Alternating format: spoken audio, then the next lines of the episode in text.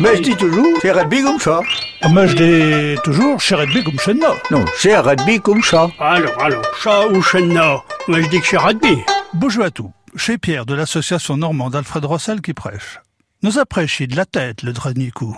Mais quand nos pèse démenti, quand on ne veut pas se démentir, nous est cabochu ou cabochard. On a la tête dure.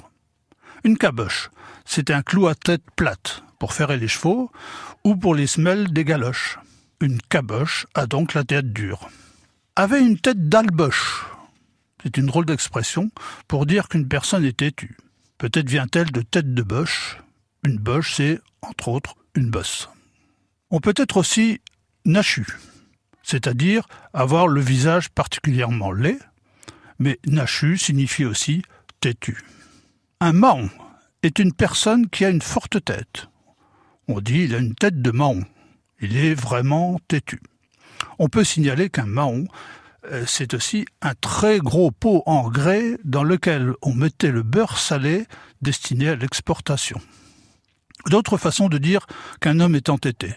C'est un machoc. Ou il a une tête de machoc. Il a la tête dure. Il est choucard.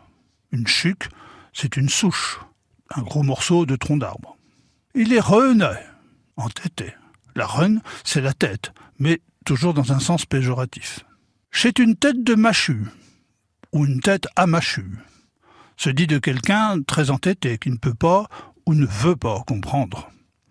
Entendez, une tête de massue, c'est pour dire. Enfin, on peut dire euh, Stila, il a une tête de caboche. Il a la tête aussi dure qu'un clou, la caboche.